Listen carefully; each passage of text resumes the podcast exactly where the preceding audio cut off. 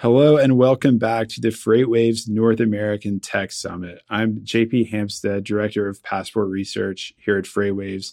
And with me today is Ziad Ismail, the Chief Product Officer at Convoy. Ziad, welcome. JP, thank you for having me on the interview. Yeah, th- thanks for thanks for being here. Uh, we've you know gotten to know each other uh, over the past few years as Convoy has you know developed so much um, really interesting technology in in digital freight brokerage and uh, reporting data back to shippers and automating various kinds of, of matching and, and pricing in, in, the truckload marketplace. So it's it's really exciting to, to have you here, and, and thanks again. Um, one of the things that I am sort of intrigued by that's a, a kind of a recent development in the transportation and logistics industry, but one that I'm seeing more and more is the, the very role of chief product officer. What does it mean for a digital freight brokerage to think of its technology um, as a product? Uh, what does it mean for you know a company like Convoy to be to some extent a product driven business? Yeah, it's uh, it's really interesting. It might be worth starting with what is a chief product officer? Like, what do I actually do? Uh, the chief product officer is a role that exists at almost every tech company. It's less common in transportation and logistics, but it exists at every tech company. What you're responsible for as the CPO is setting the product vision, figuring out where you're going to invest your resources, which bets you're going to make for the long term, and then hiring and organizing the team to kind of execute against that plan. The way we think about it at Convoy is that we aren't thinking about ourselves as a brokerage that is trying to apply tech to become more efficient. The way we look at it is really from first principles, which is we look at the industry and then we say, given where technology is today and where it's going to be over the next couple of years, how how should this industry be organized if this technology was available from the very start? How would things have been set up? And that often leads you to come to very different conclusions than the path that an industry has taken over 100 years that then tries to optimize it with technology. The final step, of course, is you have to look at the thing you've come up with and then try to figure out is it feasible? Can you actually transform the industry? Or what are the barriers to take it from the way it should be um, from from where it is today. And so that's that's a lot of the work we do, and that's kind of the mindset we bring to problem solving. That's really interesting. So yeah, thinking from from first principles, zero base in some way. Um, can you Ziad? Can you describe the product team at Convoy and sort of where you sit within the larger organization, who you kind of work with a lot? Yeah, definitely. So the, the product and engineering team at Convoy, we're about 300 people. Uh, we're primarily based here in Seattle, uh, but we're starting to have people spread out uh, more broadly across the US. Of the 300 people, the thing that may be a little bit unusual is that we have 70 people in our science team, uh, teams that are focused on machine learning, operations research, economists, etc. The reason for that is obviously that as you look at the truck trucking problem space, a lot of the problems, things like auction design, uh, relevance, matching, routing, are kind of classic science type problems. We've taken this team of 300 and we've split it up into what we call pods. There are 32 of these pods. Each pod is a cross functional team. It will have a mix of product managers, engineers, scientists, designers. And each of these pods owns a specific mission. And we think of a mission as a long term problem that we're going to be working on over many cycles, as opposed to saying you own this particular part of our technology stack or you own developing this solution.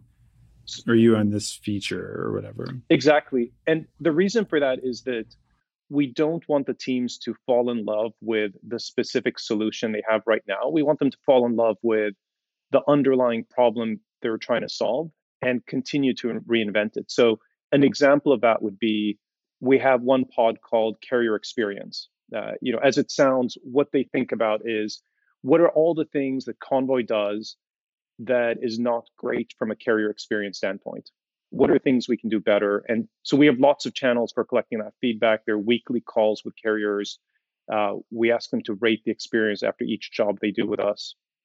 From that, we learned that parts of the experience, like detention, are very frustrating. And so we invent automated detention. And we have a long list of things we're trying to go after, but it's it's an evergreen problem.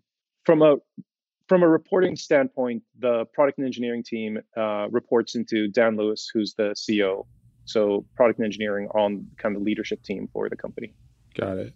Great.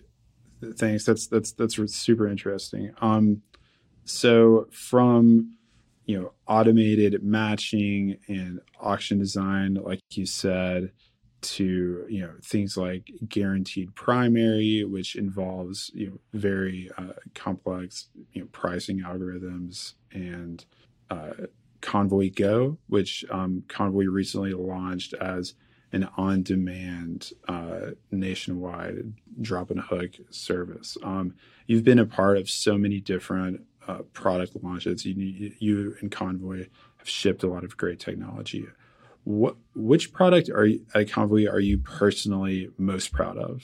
Yeah, you know, in in a given year, I think for 2020 we shipped about 200 what we think of as like important releases. Uh, we obviously only kind of publicize some of those. Many of those are also under the hood. They're like improvements to machine learning models and things like that. I'd say there are a couple that really stand out to me that I, I really love as I think about my experience at Convoy. The first one is uh, the work we did around automating uh, matching loads to carriers. We announced in 2019, in January 2019, that we had hit a uh, milestone of uh, 95% of our matches were done automatically with no humans needing to reach out or call carriers to kind of find the truck that ultimately did the job.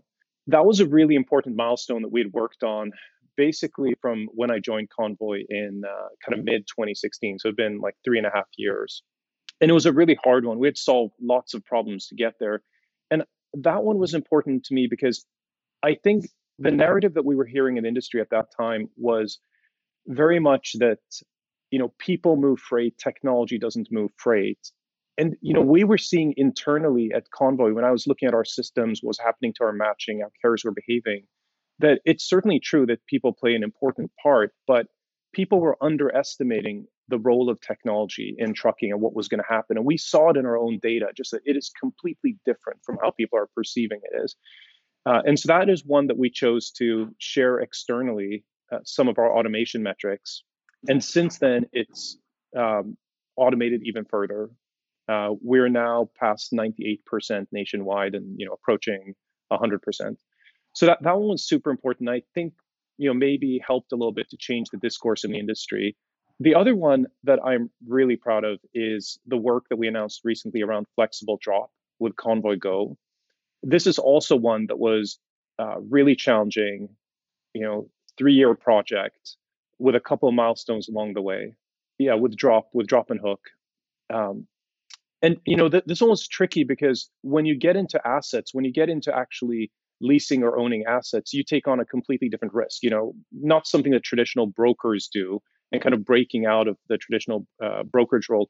But the way we saw it was that for our mission around zero waste, there's so much time wasted on you know hooking up trailers, uh, um, kind of loading, unloading, and the only way to really solve this problem was to get rid of the loading and unloading part and just strip it down to you know drive in, hook in, and leave.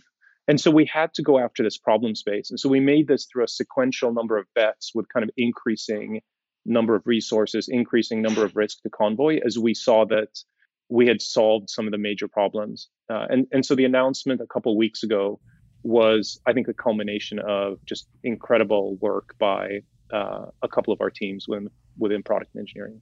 Great. Yeah. I, I, I was really uh, fascinated by that, that launch or that, that offering. Um, just the way that you guys are thinking about, you know, asset utilization and um, you know the physical location of the trailers, repositioning them, um, the way that you're constructing like sort of different different moves and different kinds of moves um, uh, were were really interesting to me, um, and you know definitely uh, will be you know fascinated to hear about how that program evolves, how it grows, um, and the situations that uh, shippers find it you know most most useful and, mo- most necessary. And um, Ziad, can you tell me a little bit about you know maybe uh, taking uh, a step back or thinking about the industry from a, a different perspective?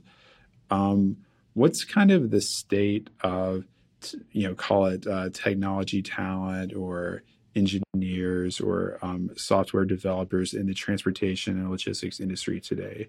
Do you find that um, you know transportation logistics companies are sort of collectively building a pretty robust bench of technologists? Um, do you find that it's necessary to kind of bring in people from you know other industries? What, what what's kind of the state of the field in, in in terms of you know building large teams of people where you find them how you how you train them? Yeah i mean i think of the industry at a really really interesting stage right now uh, where you know the, the analogy i'd probably use is if you think about e-commerce you know difficult to pinpoint exactly when it started but you could think about the you know, founding of Amazon in 1994. So, you know, six years later, by the year 2000, people were starting to adopt it. People were starting to believe that there is going to be um, just a transformation of a lot of retail. Obviously, like a lot of ups and downs since then for e-commerce over you know the, the 20 years subsequently. But um, I think of the industry at a similar stage. So I think we're about five years into technology transformation. E-commerce is you know 27 years in, and there's there's a lot of work to do. I think for this industry to succeed uh, in the transformation, we have to pull talent that is thinking about technology broadly and not just people that have spent you know all their careers in logistics. So when I think about the people we hire on the product and engineering side, I would say less than 1% of the people are thinking about joining Convoy or another transportation company.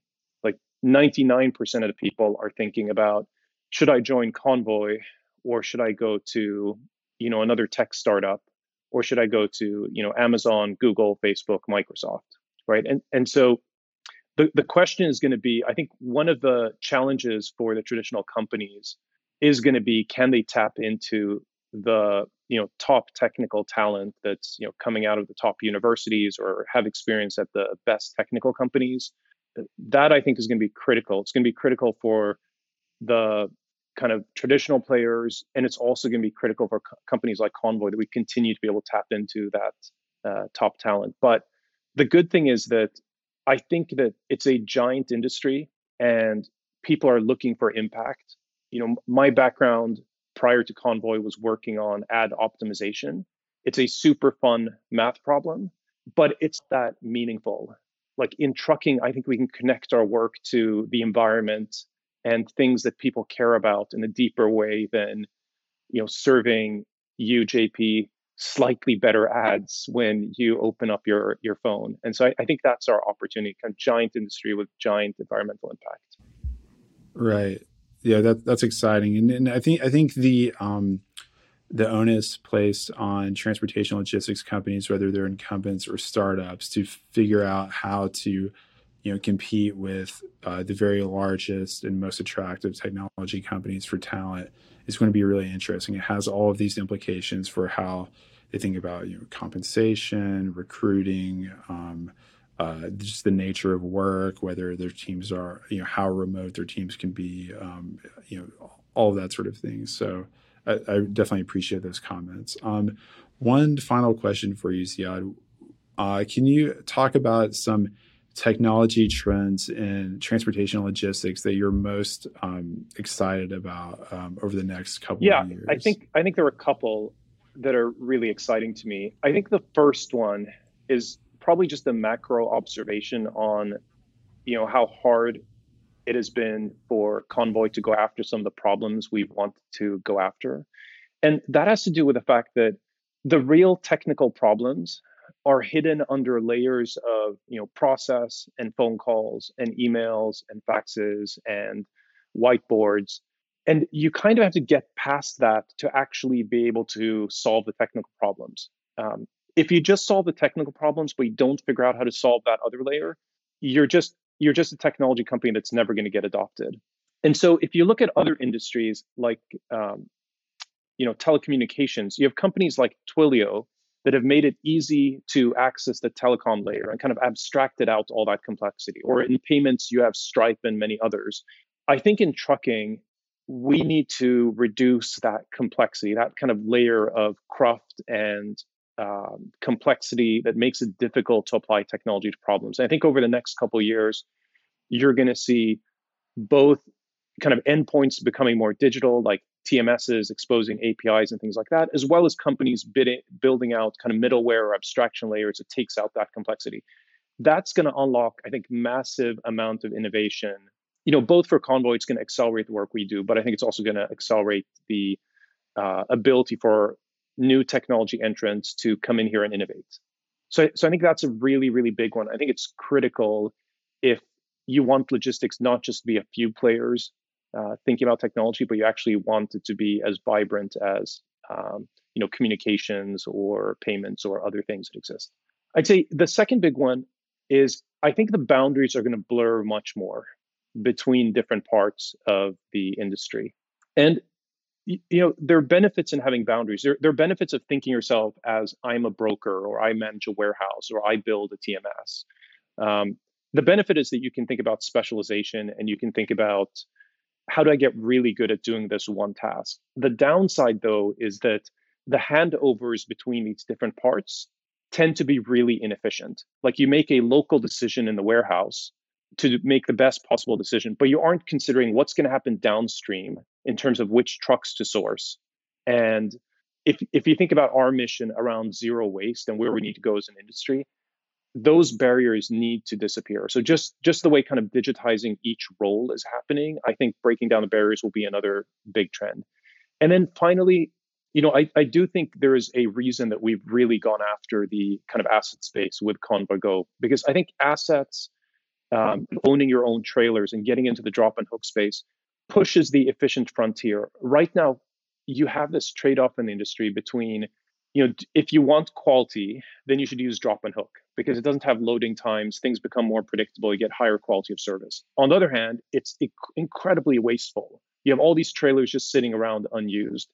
I think there's going to be a model that rapidly increases the, the quality in the industry which means that we can remove buffers we can remove waiting times and we can just strip out a lot of the uh, wasted productivity for drivers today and i think the merger of um, I think assets are going to take a much, much larger part of the industry uh, than they do today. And autonomous vehicles, by the way, I think is one play within that kind of asset field. So th- those are, I think, three of the big kind of macro shifts that I see in transportation logistics. That's fascinating. So, um, if I remember correctly, sort of uh, middleware layers that abstract um, certain kinds of you know hitherto complex interfaces. Uh, um, digitization that connects uh, decision makers in different sorts of uh, you know business units or companies to each other to think about second order effects of the, the kinds of things that they're, they're, they're, doing and then also um, just uh, the the sort of um, hybridization of uh, technology company, you know, tech first companies or technology companies with with, with assets, um, and, and sort of yeah, in, in yeah, I think that's right. I mean, there, there are many other things that are going to happen, so, but I think those are big sweeping changes that are going to unlock, um, I think, a lot of new innovation and much better experiences, both on the shipper side and for carriers. Well, Ziad, thank you so much for joining us. Um, it was it was a pleasure as always, and um, you know, I hope you're well up there in Seattle.